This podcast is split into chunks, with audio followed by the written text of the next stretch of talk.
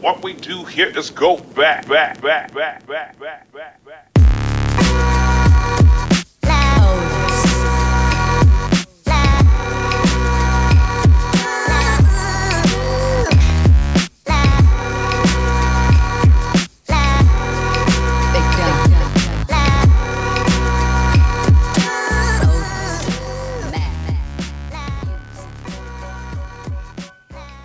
Welcome, welcome to the Hustle Sold Separately. We are a weekly podcast dedicated to doers, creators, entrepreneurs, hustlers, CEOs, innovators, people in and around the world that are in their thing, they're on their vibe, they're building something they believe in.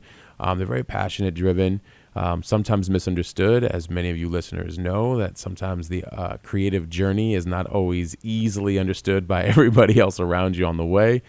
And uh, many of our guests that come on each week have had the very similar experiences as you have because they too are constantly building on a vision and a dream. And no matter how successful they are or what, how many ventures they've done or what phase they're in, they're humans just like any of us, right? We're all having a human experience. And uh, this week will be no different. Uh, I'm really grateful to, to get this insanely busy person on, and we'll get there in a, a second. Uh, I'm Matt Gottesman. For those of you that are new, I'm grateful to have you. For those of you that have been around for a while, you, we are a force, a global community, and I really, really appreciate all of you guys. The constant feedback, the constant sharing of the content, it really means a lot, and I always appreciate the the the input as well too. And uh, you know, to continue to have you guys on this journey is, is great. Please continue to keep sharing it with everybody. Appreciate you guys. Uh, if you guys want to reach out, you can reach me at Matt Gottesman on Instagram, at HDF Magazine, and at Hustle Sold separately. Uh, at Matt Gottesman will lead you to any of the other things I'm a part of as well too. Happy to have a conversation on anything. And uh, we're going to jump right into it. We're going to talk about today how art can save your life. Freedom of expression, my friends. And I've got just the perfect person for this uh, sneaker Steve Patino, and I want to give you his background. Uh, I've been following this man for a minute. Um, you know, he's uh, connected to a couple of other guests that we've had on here as well. and actually, interestingly enough, going through his bio, I realized how much more connected we really are. But I'll, I'll tell him that here in a minute. Uh, and uh, give you a little bit of a background on him. Um, he's a sneaker expert and 20 year fashion industry veteran. I mean, this man has seen it all, been through it all, and he's probably still thinking, I'm still just getting started. Uh, he's worked uh, as president of luxury footwear brand uh, at Android Homme. You guys probably remember Javier Laval when he was on last year. Well, uh, and global director of uh, special projects and lifestyle division for DC Shoes. You know, just a small company. Uh, and then during Steve's tenure at DC Shoes, the company sold over half a billion dollars in sales, and this was one of the biggest career and global experiences for him.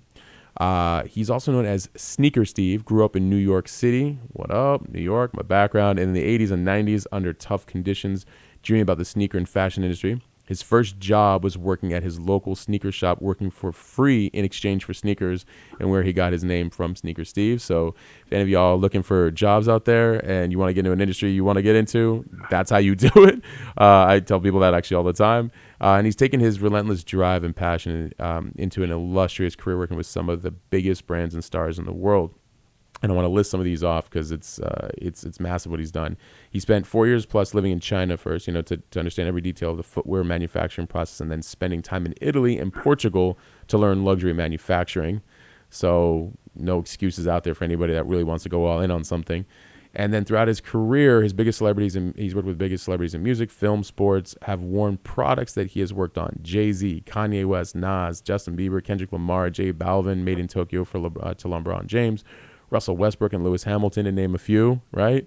Uh, Patino's products over the years have sold in the best retailers in the world Barney's New York, Harvey Nichols, Selfridges, Colette, uh, Kith, Dover Street Market, um, and even astronaut Buzz Aldrin has worn his Android Homme XG NASA collection, a collaboration sneakers designed together with Daniel Bailey. You guys remember maybe him?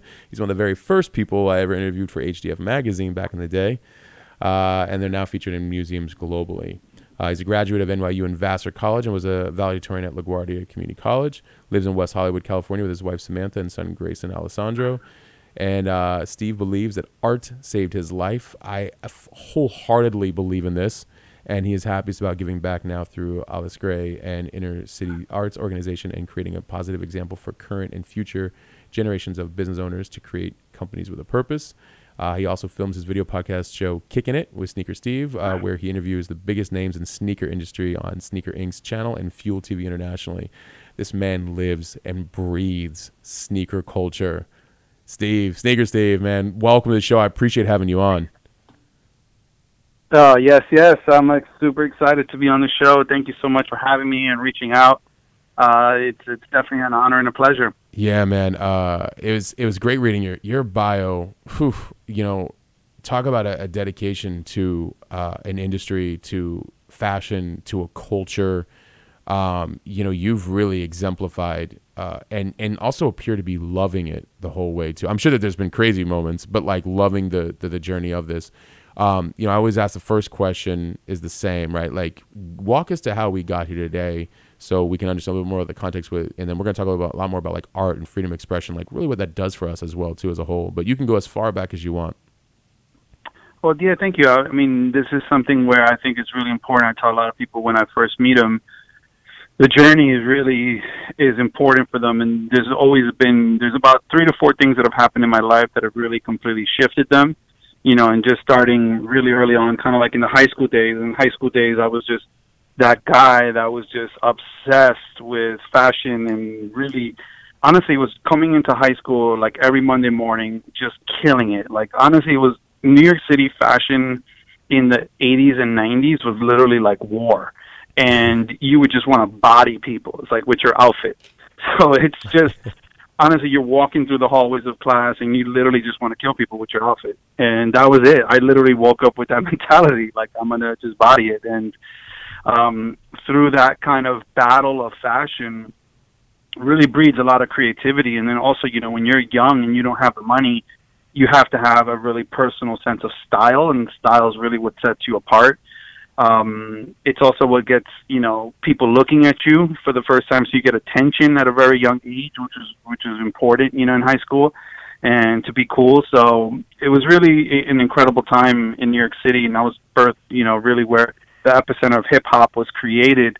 And at the same time of fashion being such a big thing, you have some of the biggest sports moments in, in time. You know, you have Michael Jordan and, and the Knicks and Patrick Ewing and uh, Charles Barkley and David Robinson. All these sneakers that that we've seen emulated um, that were just larger than life. You know, I, I was just talking to a friend of mine from Queens, from Elmhurst. He's like, "Yo, Steve, I saw you in '91, '92 with the first David Robinson." With the Air 180 pumps, you know, and having that sneaker for the first time, or having Jordans for the first time, or having Air Max 90s for the first time, which a lot of people don't know. That's the first time, you know, you're looking at the one of the first times when air is incorporated into a shoe. So imagine you're a kid growing up, and now all of a sudden your sneakers have air, right. and you're just like, wow, you know, there's this larger than life moments where now it's just it's kind of like just second nature, but to think about that air is put into your shoes. And um, it's just a really, really incredible time. And I think that because of that, being born in New York City during that, that really, really special time of the birth of hip hop, there was also another sense of entrepreneurship and DIY culture. And you look at what Marc Ecko did with, with Ecko, and you look at what Fubu did coming out of Queens. And me growing up in New York City, I always, even though I grew up a very poor kid, I was always in the thought process that it is possible because it was right in front of my eyes. It was literally 30 minutes train ride into Manhattan, and all of a sudden you're just seeing billions of dollars of of bustling New York City, Manhattan moving around. So that was really like the beginning and the birth of it. Uh, it was all graffiti and hip hop and sneaker culture and basketball. Um, that that's really where it all started in the early 90s you know uh, to me and that was a because i'm i'm part of that. It was a very it was a very beautiful golden age as we as we call it of that because i i remember that and i remember the david robinsons. I had those too. Um, you know and um, and just that time that convergence where um, you know Marc Ecko and his his story and and how you know just really going to the clubs where like everybody was all hanging out when the artists really weren't artists yet you know, and just be like, hey, check out this T-shirt I just did after like being a mural on a wall, and like everything was just starting to fuse together, you know. So culturally, it was such a uh, an intersection at that time. Um, so I mean that that being kind of your almost like initial education uh, into the. I mean, you got there like at the the perfect time of you know what would go on to become. You know, it took some time to catch on, but uh, what you know, what has how how is that like translated? How did that move you to like make the different decisions that you did um, to keep going? Um, because I feel like I still feel like you were an early adopter in in the space, in my opinion. If if you want to, I mean, super right, and so that's super early, that's yeah, not yeah, easy, super early. right? That's not easy. Well, I think it's because it was when you're young and you're hungry, and the streets are what raise you. You kind of do what the streets do, right? So, just locally, I got lucky that the guys around me were some of the biggest uh, graffiti writers in New York City, you know, and and because of them, so like my first company, Gauzy, that I was a part of, in that was launched in like '92, early eight, actually like late '80s to like '92. Um, these guys went to high school with the owners of P and B, um, Mm. and also with Mobb Deep. So going back into those days, these guys were like 18, 19. I was 14, but I was always a young hustler. I was always a salesman. So they would come in and, and really like say, Hey Steve, I got this idea, but I was a businessman. I was a very young entrepreneur and I'm like, no, we're going to sell this. We're going to do this. I'm going to talk to the stores. I'm going to market it. I'm going to sell it at my store. So really learning from those guys and silk screening at our friend's house shirts and having my mom and her friends literally cutting the labels off of like blank t-shirts and sewing them on. It was it was honestly like at 16 years old I already had a company in the business.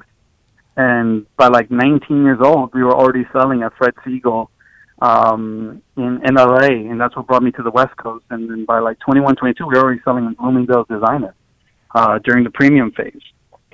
So the the, the that real uh that time I believe was one of the first times that showed the world you can do it. You know, like a young kid of color without money can do it, and it really was all about you just getting up. You know, it's, it's all started from like graffiti and the the phase of being like an all city king or, or getting up and tagging your name and you know and showing who you are and creating products based off of that.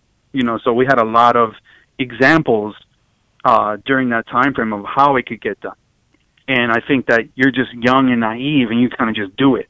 You don't know how hard it is to actually have a company and, and, and launch a company. You just kind of see people doing it, so you do it and you follow. Yeah, you know, and being in the proximity of people that you were to, uh, you know, is is the way to go. Like having having the proximity of people who, at least even if they're figuring it out even before you, then you can tap into that. But you know, but I like what you said about, um, you know, the topic was art. You know how art saved your life, and one of the things I like about it is that I think that what people don't realize, is, and there's a lot of I think different tangents we can go on with that, and I want to hear from you on this, but because uh, of your ability to just move. Like you said, you're like, you know, you're a kid of color and you didn't have any money. You weren't trying to think about where you were at or what you did or didn't have. You just got up and moved. And that usually is what solves most people's problems for anything in their life. But it's hard for sometimes people to get out of their head um, and just move, right? I mean, that's that's the, the the deal and and so why I like this kind of concept of art saved your life is because it was something that like you know it got you up and out and into movement but I want to hear more about like how that how you feel like it transcended for you at different times and and how that actually like you know how you feel it saved your life Yeah, I mean, I think in, in many ways, I think I can reflect back and look at it and you know and talk about it in stages. So, like during high school, art saved my life because my creativity, in terms of sense of fashion and style, which is my artistic expression of myself through clothing and fashion. So that was one way. The second way was when I started working for Free for Sneakers, understanding that my ability to understand trends and what was cool, uh, which was my artistic sense of buying product for a sneaker store or a clothing store really allowed me to make money at a very very young age. Um, and me being able to understand that style and fashion was changing and how do i set my own path through the style or the clothing that I wear for myself, but also what I bought for the store and how did that separate us from other stores and how do we break grounds and, and do things that, that never were there is another way that art saved me. And the fact that I had a clothing line that brought me to California uh, and to be able to meet people uh, in California and SoCal during the whole skate emergence was really big because art saved my life in that sense as well. So that I, as I look back, it really becomes such a bigger arc in terms of my story and me being able to do that prior to the internet or e-commerce was even bigger. So the, the, the trends that we were forecasting were done before you can go online and see them. They were really just innately something that I saw and looked at as an opportunity that I was able to to really exploit and allowed me to then travel the world and, and do what I did later on while, while my college years. I feel like um, we're blessed to be part of that interesting age group that had to hustle pre social media, like real guerrilla marketing, street marketing. Um, but then it prepared us because by the time social media came, we are like, oh, I got this. you know, it's like, I mean, it's a whole other beast and a whole other behemoth. But like, how how how do you think the uh, how do you feel about that? Like, how do you feel about what, like what the internet allows us to do now um, with our art and creativity and our, our products and our services? Oh, it's incredible. I think it's something that that I embrace every single day. I mean, me and you connected through social media. Right. Probably, if it wasn't that, I probably wouldn't be connected to you. You know, like uh, I think that it's right now it's the way of the world. Technology is just moving faster, and social media allows companies or people to connect with people that they never connected before, and it makes things so much easier. You know, for me to be able to be on a podcast over a phone line or communicate by DM to Japan or through a WhatsApp group uh, or communicate to my team every single sense of the of the word of what technology has done has enabled us and empowered us to do more. And I think that if you do it in, in the correct way, in the smartest ways possible, uh, it, it, it'll help you because we didn't have that, you know, and you, you raised a good point, which is like we are, we're part of the era, um, that didn't have and didn't grow up with the digital. So we understood what it was to actually do something or how hard it was and, and the steps it was. So I use that to empower me to say, look, I've learned processes that uh, will make me stronger because I understand what it really takes, and at the same time, learn from where the future of technology is, so that I don't have to go through that. So I and, and really be able to reset my thinking in my mind and working uh, smarter and not harder because and embracing the, the technologies that are out today. Yeah, you know, you're right. I mean, the, the, the social media and the internet world allows us to communicate um, limitlessly more than ever before uh, you know, yeah, we, you and I, we met through social, um, mutual points of contact and, and friends. And, uh, and, and it's interesting how the world can manifest for you even more stronger with the internet because you can say, ah, you know, I want to, I want to have a presence in Japan. Who do I know over there? Like, let, us uh, let's have some conversations and just like that on the DM, WhatsApp, uh, you know, or Telegram. You're like part of whole communities before you know it. Um, and I think the state of the way people can move now is is so fast. Um, you know, talk, let's talk a little bit about Ales Grey. I, I, I want to get more of, you know, how that transpired. How, do, how did that come into play and, and why you chose to do that? Um, because, uh, you know, I want, I want our audience to know a little bit more about that. Sure. You know, with Ales Grey is really a culmination of my whole career. And after 20 years of being in the industry, or really over 20 years, I really wanted to create a company with purpose. And with Ales Grey, which is named after my son, Grayson Alessandro, it's really about creating a dedication or homage to future generations.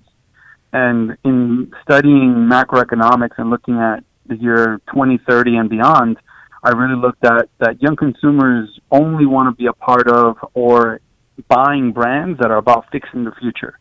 And I want to be able to be a part of that. Uh, in terms of a company that you know that's proactively fixing the future, for future generations of children. So we provide uh, donations to the Inner City Arts Organization here in Los Angeles to kids that don't have the resources, that don't have arts in their schools, and really allowing them to have the opportunity to have that creative spark at an early age so that art can save their life. And hopefully, the what my wishes are is that one student or two students or hundreds of students can then, or thousands of students can then create careers for them, for their lives, for their families, because at an early age they've been able to create and see what their uh, skills are or what their superpowers are uh, in terms of creative art and expression. You know, I'm glad you bring that up because I think that that narrative has to happen more in schools in general. I, I, the system to me, well, I think the system has been long broke, but I mean, we're not going to play the blame game, the victim game, or anything like that. But I mean, sure, yeah, that's a whole nother. you know, but but I mean, um, being able to have those open conversations with students to say like, look, you can be a shoe designer, you can be a mural artist. you can be a graffiti artist. Well, I mean, you know, just have a have an alias, you know. But uh, yeah. you know, or you could, you know, uh, make video content and you know interview people around the world and you know whatever it might be. I, I think that narrative needs a, needs a change. I mean, um, what are your thoughts about that? I mean, how do you do you foresee that happening more? I mean, I know that's on our part to help instill that. Um, because that I think that that's how we also grab their attention and also let them know that they're being heard. Like, hey, we see you, we see what's going on um, because we kind of helped initiate. We're part of the start of that whole revolution, uh, you know, given our age. But like, but we see you, and we want to allow for that healthy conversation for you to feel open to create. Um, what are your thoughts about that? Yeah, I think they need to see it more. You know, I think the more that they see faces that look similar to them, the more that they'll see that it's realistic and that there is an opportunity.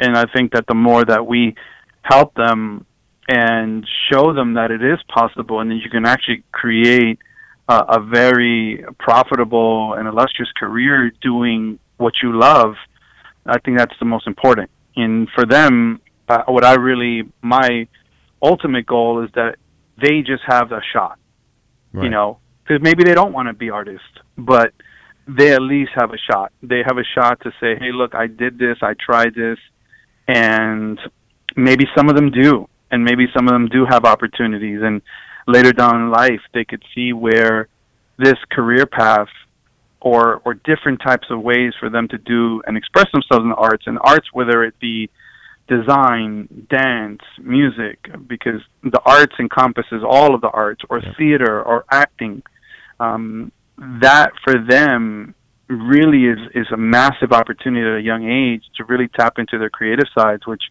will benefit them ultimately as they become young adults and, and actually full adults in society. And you'll be right there waiting to help uh, give them some internships.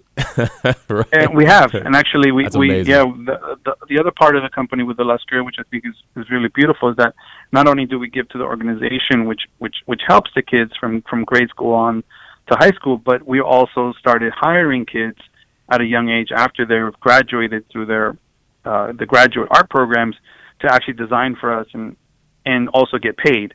So we create a social commerce side to the business. So we actually pay the students to to design so that they understand the value of their art at a young age and also understand what it is to work under a big organization.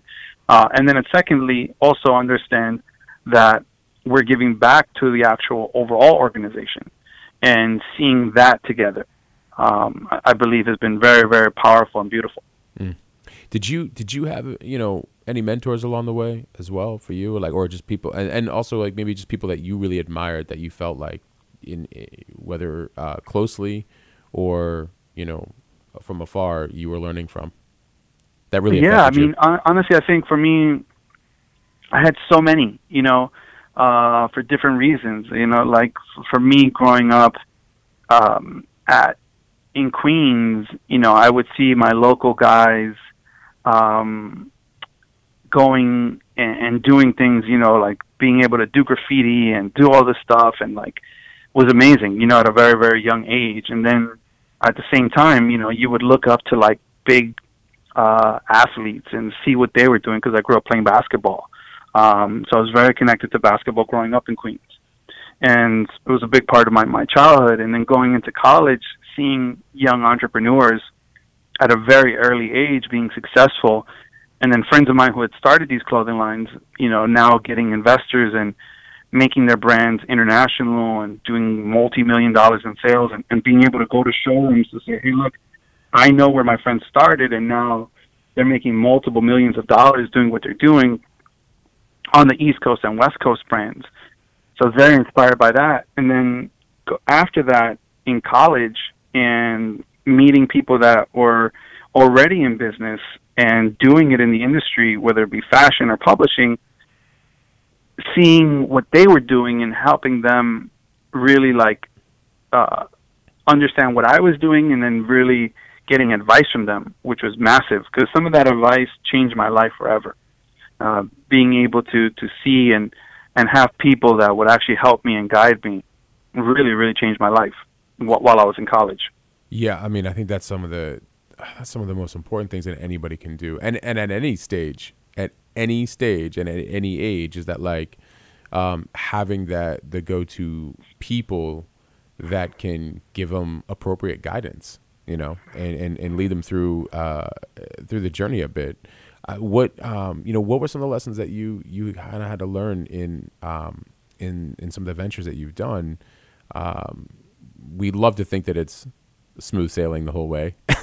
you know, I mean, maybe maybe it was. I, I, don't know, but I mean, but I know that there's always something new to be to be learned. And you know, what, what was one of like one or two of the things that you know you learned that you, you really you hadn't thought of until that moment. You're like, I mean, and that happens often, but like you something that was really profound that you're like, wow, you know, I'm glad I learned it, but I didn't see that coming. Well, I think the, the the biggest one I always say that I learned, I always tell this in my story, was a, a woman by the name of Elena Romero, who was the youngest female and the first female uh, editor for DNR magazine, which was a Fairchild publication, which is kind of like the WWD of right now. Mm-hmm. Um, she was an NYU graduate. I was going to NYU, and when I was going to build DC Shoes for the first time uh, for doing consulting for them, I didn't know what to charge. You know, a friend of mine was uh, uh, one of the creative directors of footwear, and he had brought me on board. He knew how how how much DC shoes we were selling in my store in Queens, and it was really an anomaly. It was just something no one else had done before, selling that kind of volume out of a non-traditional skate store. So uh, after that, when she told me what I should charge for my hourly rate, really changed my life forever because you know, me thinking I can just charge uh, a small couple hundred bucks for my fee, um, she literally just, you know, ripped me a new asshole. and I was just was like, see, what the fuck? Are you crazy? she was like, you have no idea your value. You are giving these guys millions of dollars of advice. They are going to take this information and going to make so much money off of it. And you have no idea. Like, this is not what you charge. This is what you charge and you know me being young and and not knowing you know my value. And i think that's why it's so important that i pay the young kids for their art now is because me understanding my value at that point literally that one conversation which literally took five or ten minutes it was just a phone call. I remember i was walking down the city uh in the rain. And that five or ten minutes just that advice uh shifted my pay scale for the rest of my life. And it created opportunities for me and my family that i would have never had just from one conversation, from knowing that that was what my value was worth. And I think so many kids um, right now they don't know. They don't. They just think that they know stuff, but they don't know what the equivalent of the dollar value and the power that they have with that information. So I think that was one of the biggest um, shifts or changing points in my life. It's true. You know, the the conversation of value needs to be had um, always because uh, whether we're younger, we're um, quasi experienced, very experienced. Um, the knowing of your value and self worth is one is one aspect of it, and then the other aspect of is you know the. It's not you know I remember at times with with consulting with big brands, um, I I didn't always know what to charge, you know, and I, there were times like I I I mean I I completely undervalued it, undervalued it, knowing where uh, you know not really sure like what would they be you know comfortable with, et cetera, and then you know bringing but then bringing immense value in execution, which is the hard part for a lot of people is the execution. I wouldn't want to just come as a consultant like this is what you should do. It was like no, here's what you should do. By the way, here's all the people to do it. Let's make this happen now. But it wasn't until I you know I got challenged by a few people to be like, no, you have to really charge what you're worth because without you, where they'll just remain the same, you know, and they need what you have, and there has to be an exchange given the fact that you know you're not necessarily working for them. But how do you? I think it's a good good question to ask is how do you deal with that? How do you? I mean, I luckily had somebody do the, kind of something similar to what what you did. Um, you know, uh, how do you? If you were to give a person a piece of advice about their value, um, especially since you're teaching them at a younger age, especially what a great way to, to help them at starting at a younger age. But in general, how do you how do you start that conversation around value? Yeah, I think it's really a couple of things. I think now it's way easier because you can just Google it. You can say, "I am doing this for this for this size company. What should I charge?" And literally come up exactly specifically to that. So right now it's very very different. Um, and then secondly, I think is just uh, three advices. One, two is ask people who are actually doing it. That's two, and then the three is follow the winners, and look at who are the people that are winning in that circle or uh, in that air specific area where you're charging that are doing good, and follow them. You know, try to reach out to them, ask them if you can, if they are your friends, and really figure out what what your value is based on what your proposition is to the client, you know, or, or to the customer or to your own company. Right. You know, and, and also, uh, I love it. You're absolutely right. You can literally Google anything like consult for such and such company, type of company. Literally. What do you charge? Yeah. Medium sized company with 20 employees with $10 million in revenue. How much do I charge? And it'll, it'll come up. So it's like, yeah, it's a very different time right now. Right and uh, but uh, but I, I I agree, and you know, I like the fact that too. Um, I think that I think we're also you know that transparent conversation also needs to happen, like with with uh, depending on I guess like where the the level of the the person's characters at that you're trying to consult with, but like but being open said, listen, you know. Let's have a conversation about where you at financially, where you at with, um, you know, what are you hoping to gain out of this relationship? Um, what you know what are our goals here that we're setting out to do? How much is that worth for you guys? You know i think all those ha- the ability to be able to have an open conversation like that um, which goes back to you know honesty and and intention and direct you know being direct and directness. So um, you know I, I completely agree with you. Um, what uh what do you think are some of the things that you've learned the most from collaborating with some of these other artists? Some like maybe areas that just kind of elevated your game that um, you know took some things to new new heights. You know, it was funny. I I, I loved your uh, post on uh, stories the other day where um, you had like the circle, the crew, if you will, of of different people all, all with the the phone and taking the the, the pictures. Um, and what a great circle of people that you're around in general um, that are all highly dedicated to um, fashion and sneaker design um, what have been some of the things that you've learned the most from collaborating with some of them? Well, I think you know the thing that, that I learned the most about collaborating is just the experience of learning how other people think mm. and what they do. Um, so, really, I think in the in the in the biggest and easiest form is just learning. You know, you have the experience, the fact to to to be able to, you know, even feel what it is to shake, you know, LeBron James' hand Right. it's just like right. you got to experience that. Like very few people in the world have that chance, you know, um, or thank him, or or or or be able to, you know, what it is to get the approval of of working with some of the most elite companies in the world and what that is like, and and really the experience is the biggest opportunity in learning because sometimes you think in your mind that sometimes the biggest things are the hardest. And what I've found is actually, which is great for, for people listening, is that sometimes the easiest. Some of these things that I've created, like these big, unsurmountable, like just huge walls around because it's like, oh, it's, it's mystical. You know, it's like, oh my God, I'm never good. That's like, but that, when that happens, that's going to be like the most toughest or, and it's been the easiest and smoothest. And you're just like, wow, man, you know, the, the world is, is really cool and it's not it's not these things that sometimes you put in your head these barriers that you put in your head. And like i think like in the beginning you said we're just all humans we're all humans figuring it out with our experiences and and then the other side is that when you do get to another league you know at this league that we're in which is with the with the elite, the top, and the best in the world, you really see how much people that actually do do they they don't do it by not getting out of bed. They do it by getting out of bed, by thinking, by doing, uh, by action. And when you start to meet these kind of people, you're just like, wow, Yeah. okay, I need to even step up my game that much more if I want to be there because it's not happening by by just thinking.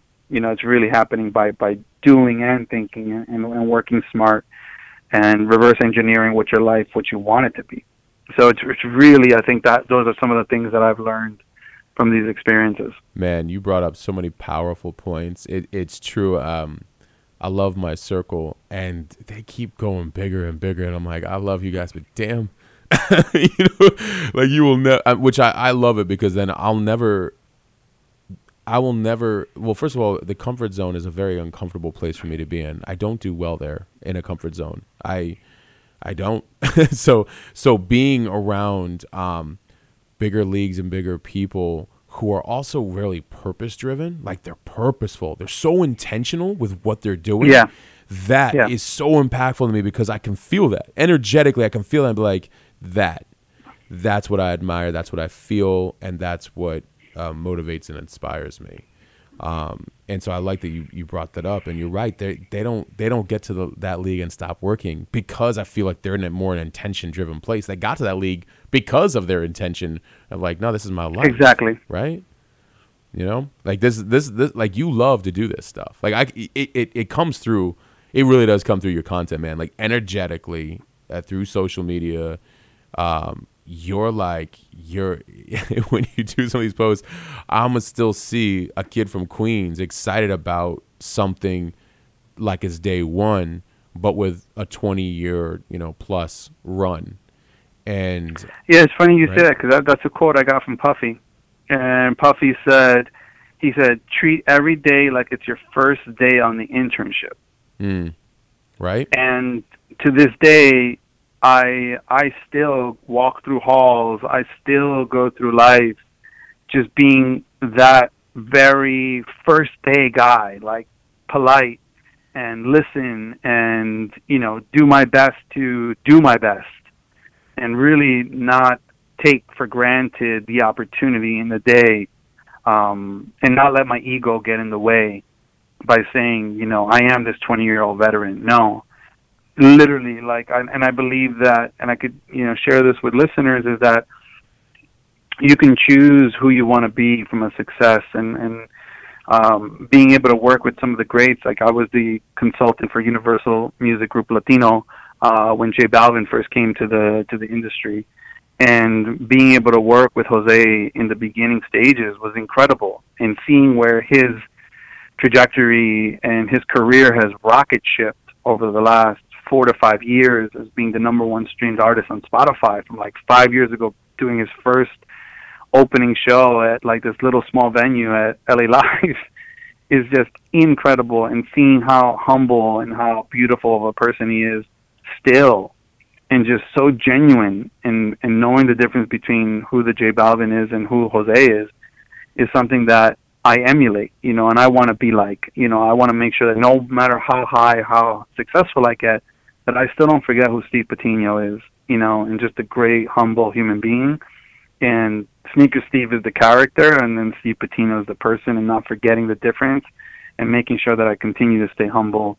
Um, and those are the beautiful things that you learn because sometimes you wouldn't think that to be that successful in in so many areas of your life, you kind of have to be uh, you know, as some people might say, or some people would throw terms on, you got to be a dick, you got to be an asshole, you got to do what you got to do, you know, you got to be cutthroat, and it's not true. no, And I think that for me, it's more about showing that, and I think that the more that I am who I am, which is innately me, and only I'm the only person that can be that and be me, that it resonates with people like yourself because you read that story and you, and you read the vulnerability and you read the humbleness and you read it and you're just like, wow, you can be like that and win. And I think that that's very important for me to to share to the world. Well, you know, I think um, that the vulnerability is the long game. Um, choosing to be that now and authentically whole in yourself. And it's also to your point earlier about macroeconomics, that's going to win. That's what's going to be winning the game like in 2030 and and beyond. It already is now in my opinion, but only and I mean that because like I think people are worn out. I think people are worn out with the other conversation of like, gotta be cutthroat, you gotta be this, you gotta be that. Yeah, but you're waking up feeling like shit. And not only are you can, you know, you can feel it, you can see it. It's, you know, in a transparent world we live in, like, I can see it. You don't, you, you say you're happy, but you don't look it. You know, like when people be, Yeah. behave in that that that capacity. And I feel like the um, the opposite, which is the side you're talking about, the side we, we, we play and we believe in, is expanding so far and so fast um, now because we're all gravitating towards that that uh, ideology, and um, and I just I think yeah I think that vulnerability keeps us hungry um, for pursuing our passion and our purpose, um, and allows us to stay grounded in the process um, because we're we're human.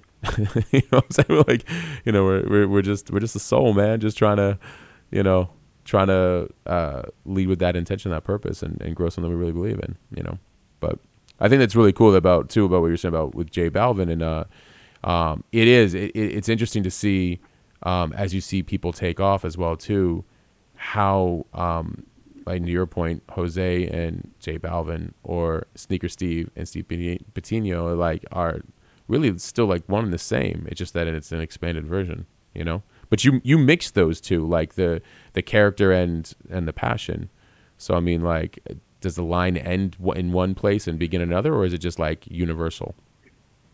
I think it depends on where I'm at. Okay. You know, there's some places when I walk in and they want to meet Sneaker Steve. Right. You know? Got you. I got you. and, then, and then there's some places where it's just you know it's me, Yeah. and uh, you know, and and it's cool, and it's cool, and I got to be that, you know, and and I and I love it, and I, that's why I kept the name for so long. Right. Fair enough. True. That's true. Be like, yeah, no, no, I just want to chop it up with sneakers right now. Give, give me sneakers, Steve, real quick. You know, I, I Yeah. That's amazing. What uh, what do you got? What do you have coming up? What's uh, you know, and what's going on with this launch right now? I mean, uh, like, let everybody know. Yeah, so right now we are in season one. Uh, it's incredible to even say that the company to the market, it's only been in the market six months. And it is the fastest success uh, that I've ever accomplished in my life. Uh, it is an absolute dream come true to have Barney's New York as our partners in the United States, uh, Luisa Via Roma in Italy, and Barney's Japan uh, for the official launch of, of Ales Grey globally um, going into fall, which is happening really quickly. In July, we're gearing up uh, for our first official launch in the UK. So we're going across the pond and we're launching uh, together with Swarovski. We're doing a, a huge pop up in the Oxford Street store in Selfridges, which is just an incredible dream come true. Uh, for me to be launching there, then we're launching with Choice in the UK. We're doing window displays, all for the brand um, with Swarovski as well. So we're launching in a really big way there. Then we're gearing up. We ju- I just got back landed uh, less than 48 hours ago from Paris. It was the biggest show of our life. We showed our third collection, and the reaction was incredible. Um, we're going to be launching with Harrods and Estimation, and had incredible meetings with Hankyu and uh, Barney's in New York and Selfridges and Barney's in Japan. I mean, just the biggest luxury retailers in the world, um, including Luisa Via Roma. It's just the absolute dream come true um, for a young brand going into their literally. Uh, we've been in the market six months and going into our third collection is just it's something that doesn't happen. You know, um, it's sometimes it takes companies eight to ten years to do that, which we're doing in our first year. So I'm just so excited, so blessed, uh, and so thankful for all of the the support. And we're doing something really special with the brand. We're creating incredible, unique product. We're embracing technology that's never been done before, and we have the support of companies that are wanting to launch this first with Elastre, which is like just insane to even say that they're choosing us to be the first. So I'm really, really excited. And you know, we had our first big viral moment, and that moment that you talked about, you referenced that circle of friends. just happened completely organically. You know, where I'm I'm standing at the end of the at the Rhude Fashion Show in Paris, and I'm talking with Josh, who's the CEO of StockX, and we're talking about product, and all of a sudden, you know, my my good friends uh, Don C and Ibn Jasper, um, who are, if people don't know, are are really part of Kanye and Virgil's clique. They're they're the original guys, the four guys.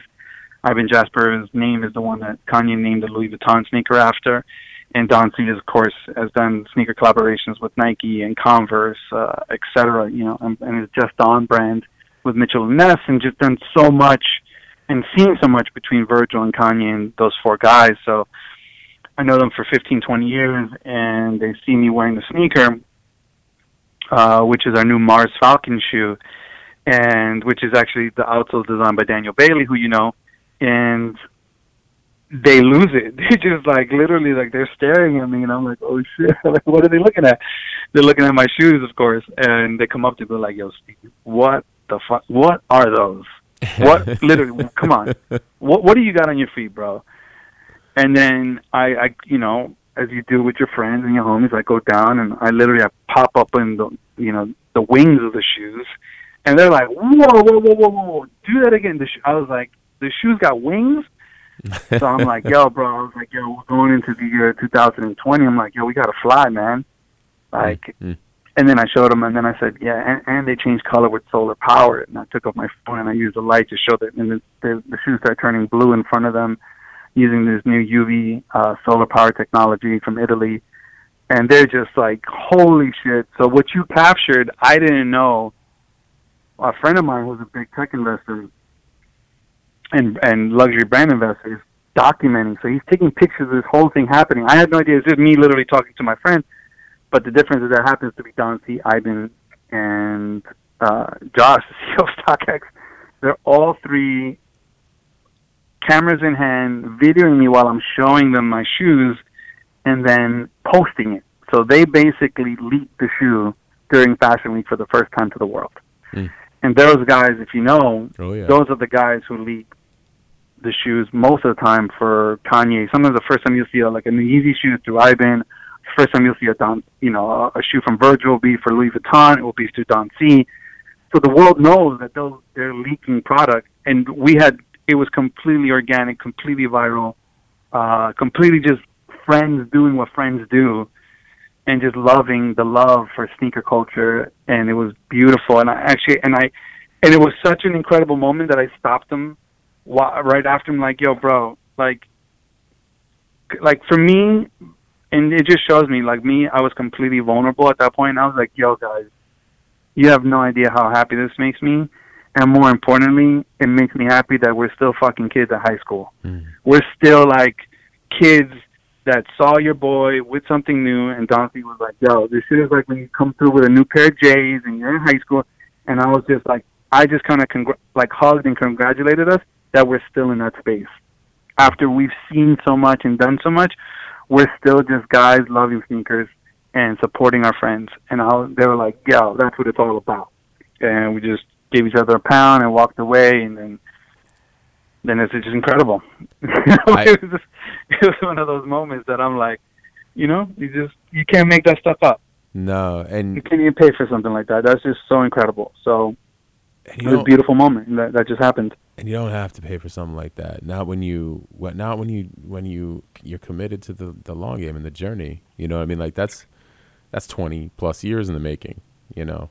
Um for yeah. for a viral piece of content oh, and not even because you know, I mean, I know in this fast paced world we live in where everybody wants it like kind of like if I pay and it does this, but like the organic is still the organic. Organic is still that kind of like, you know, that beautiful you know moment. It's like when Will Smith posts somebody that's it's never been yeah. seen before. and I literally it's become a thing where like I now actually like go to the person he posted. I'm like, all right, let's watch this rise. You know? oh yeah, I do the same. I do the same. It's, it's the most random person. They have like they started with like four thousand followers, and then all of a sudden like two million. yeah, change, yeah, yeah, change their life. Yeah. I think that's phenomenal that he does that too. You know, everybody. I, I think that that's great that your friends did that, especially not and just because of just just a bunch of guys that you're close with that came to your side and were happy for you and like and genuinely into your product that you created um, yeah, I saw that and I was just like, man, and I'm, I'm familiar with all those guys. I mean, phenomenal people in the industry. I'm, I'm actually hoping that like when ComplexCon does the, um, you know, the top 10 sneakers of, of 2019, I'd like to see you in there. I'd like to see that sneaker. I would in love there, that. Right? I think yeah, that. I would love well the shoes for 2020, but I believe that I'm gonna I'm gonna vow for that spot, and you know I've talked to my people internally that I would love to be uh, mentioned in like footwear news, but more from a philanthropic standpoint, and shoes that change the world. You know, and and you know I do shoes and fashion. We do our ready to wear collection as well, and basically just uh, a company that changes the world for a positive Mm. through luxury sneakers and fashion. And that's our big initiative. That's my big vision with Ales Grey is that we become a vehicle for artists and celebrities and, and just people in the industry with a lot of power to create luxury items that they can change the world with for a positive I, uh, by us giving you know uh, a, per- a huge percentage of proceeds, even a hundred percent of proceeds on some products I think that can go to good. I think that's phenomenal, man. I, I it actually it, it, it hits a lot of areas with me. I um my my um introduction into the luxury side came through Louis Vuitton Moet Hennessy on the Moet Hennessy side with Krug Champagne, and um, I learned so much from Olivier Krug about um, the purpose of a of a brand, especially when you're a luxury brand. And at that, you know, he was saying like we're because they were, you know, they were thinking about things with digital, and, and they said, you know, man, we're we're one of the last real premium, premium, premium elite brands that really, you know, digital's still new to us. This is back in 2011. He's like, digital's still new to us, but um, he, he- he's like, I want you to understand something. He's like, the brand will always come down to the people you do it for, always. Hmm. And uh, he's like, the the industry, and there can always there can always be noise out there, but always know who you're doing it for and why you're doing it, and that connection is your your guiding you know um, path like and, and sticking to that. And I never forgot that like because that that and that led into like how I got all these other gigs with like you know consulting with like luxury brands. Because like yeah do all you know how you're into like the digital and the internet and the marketing and like you know and but you, you kept the preservation of the brand you know uh, do that with us and they'd be like Yeah. how did you figure that out i'm like that's you know what i was like this man like in champagne france sat me down and Yeah. he said he said Literally, yeah. I mean, know those, those, are, those are the experiences. Right. Your career created those experiences for you to hear those words. you know and, and so but when you say you know i, I love the fact that um, because I, I think purpose when you drive that purpose in there it can do so much especially because you have a luxury product but a but so closely tied to culture and when you tie something so closely to culture impact is imminent like it can happen so expansively and so fast uh, in the right capacity that uh, you know you can do anything and uh, and Yeah, and to, and to add to that, culture plus real life events. yes So it becomes part of reality.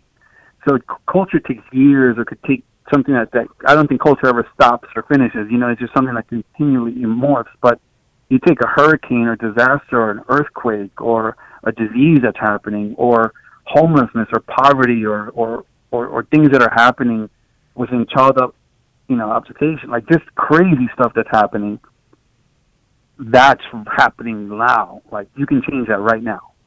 And we're spending millions of dollars and billions of dollars on, on products every day and we can change that right now through a new narrative or through a new vehicle and that's what excites me that's that's the big vision for the brand Amen. Amen. Where um where can everybody find out about the brand right now online? alesgrey.com at alesgrey that's a-l-e-s-g-r-e-y uh, on instagram and you can go if you're in the united states barney's new york Boom.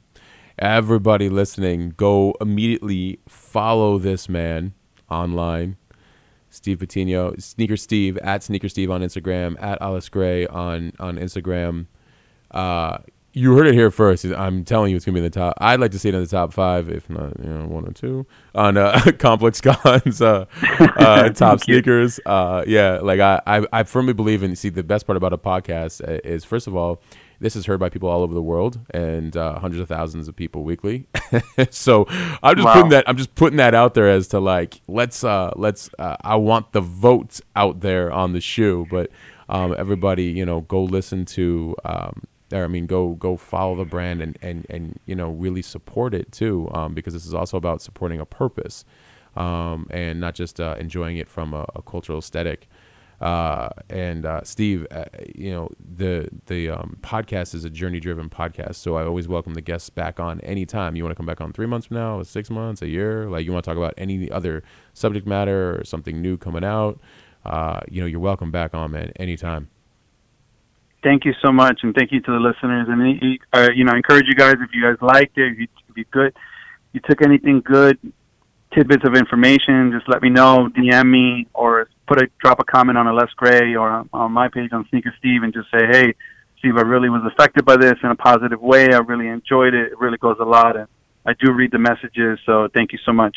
I, you know what? I'm telling you, man. I'm telling you, they're loyal following. They are a, they are a tribe for sure. Like you put up, a love it. Put up, put. I'll, well, I'll send you like all the uh, the promo stuff for all this, whatever. But it's it's funny because the moment you put it up, they like they'll they'll flock to it. You'll see you'll see watch you'll see the test and just be like they're gonna comment on the wall. They're gonna like they, they, I'm excited. Yeah, they do. I'm they, really excited. They really do. And uh, and kick back for just a second. I'm gonna I'm gonna connect with you here uh, right after we uh, come out here with the credits. But uh, everybody listening at Sneaker Steve, Sneaker Steve, Sneaker uh, Steve Patino, um, you know Ales Grey, his his new brand, his new product line, uh, shoes, luxury footwear with a purpose, luxury um, apparel with a purpose. I should really say and uh, doing amazing things. Um, and uh, you know, something a few you know real key takeaways here is that like you know when you when you don't be afraid to follow your calling.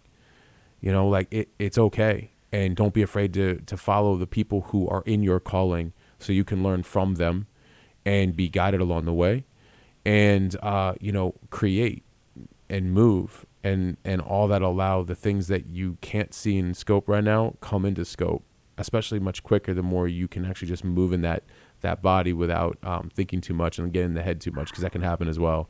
Uh, appreciate our global tribe. You guys are amazing. Please, uh, not just uh, you know, make sure you comment not just on our wall, but on on uh, Steve's wall as well too. Um, on his Instagram, he is he's he's good with a DM. I always I always preach to all of you. You can reach out to anybody you want in the DM and align with you know your your tribe, your your your global creators any way you want to. Um, but please let us know how we're doing. Please keep sharing us. Please keep rating and reviewing us. We appreciate it. Uh, and, uh, you know, it's all love over here. And we're, we're very grateful. Uh, so for this week's uh, uh, Hustle Sold Separately, we are out.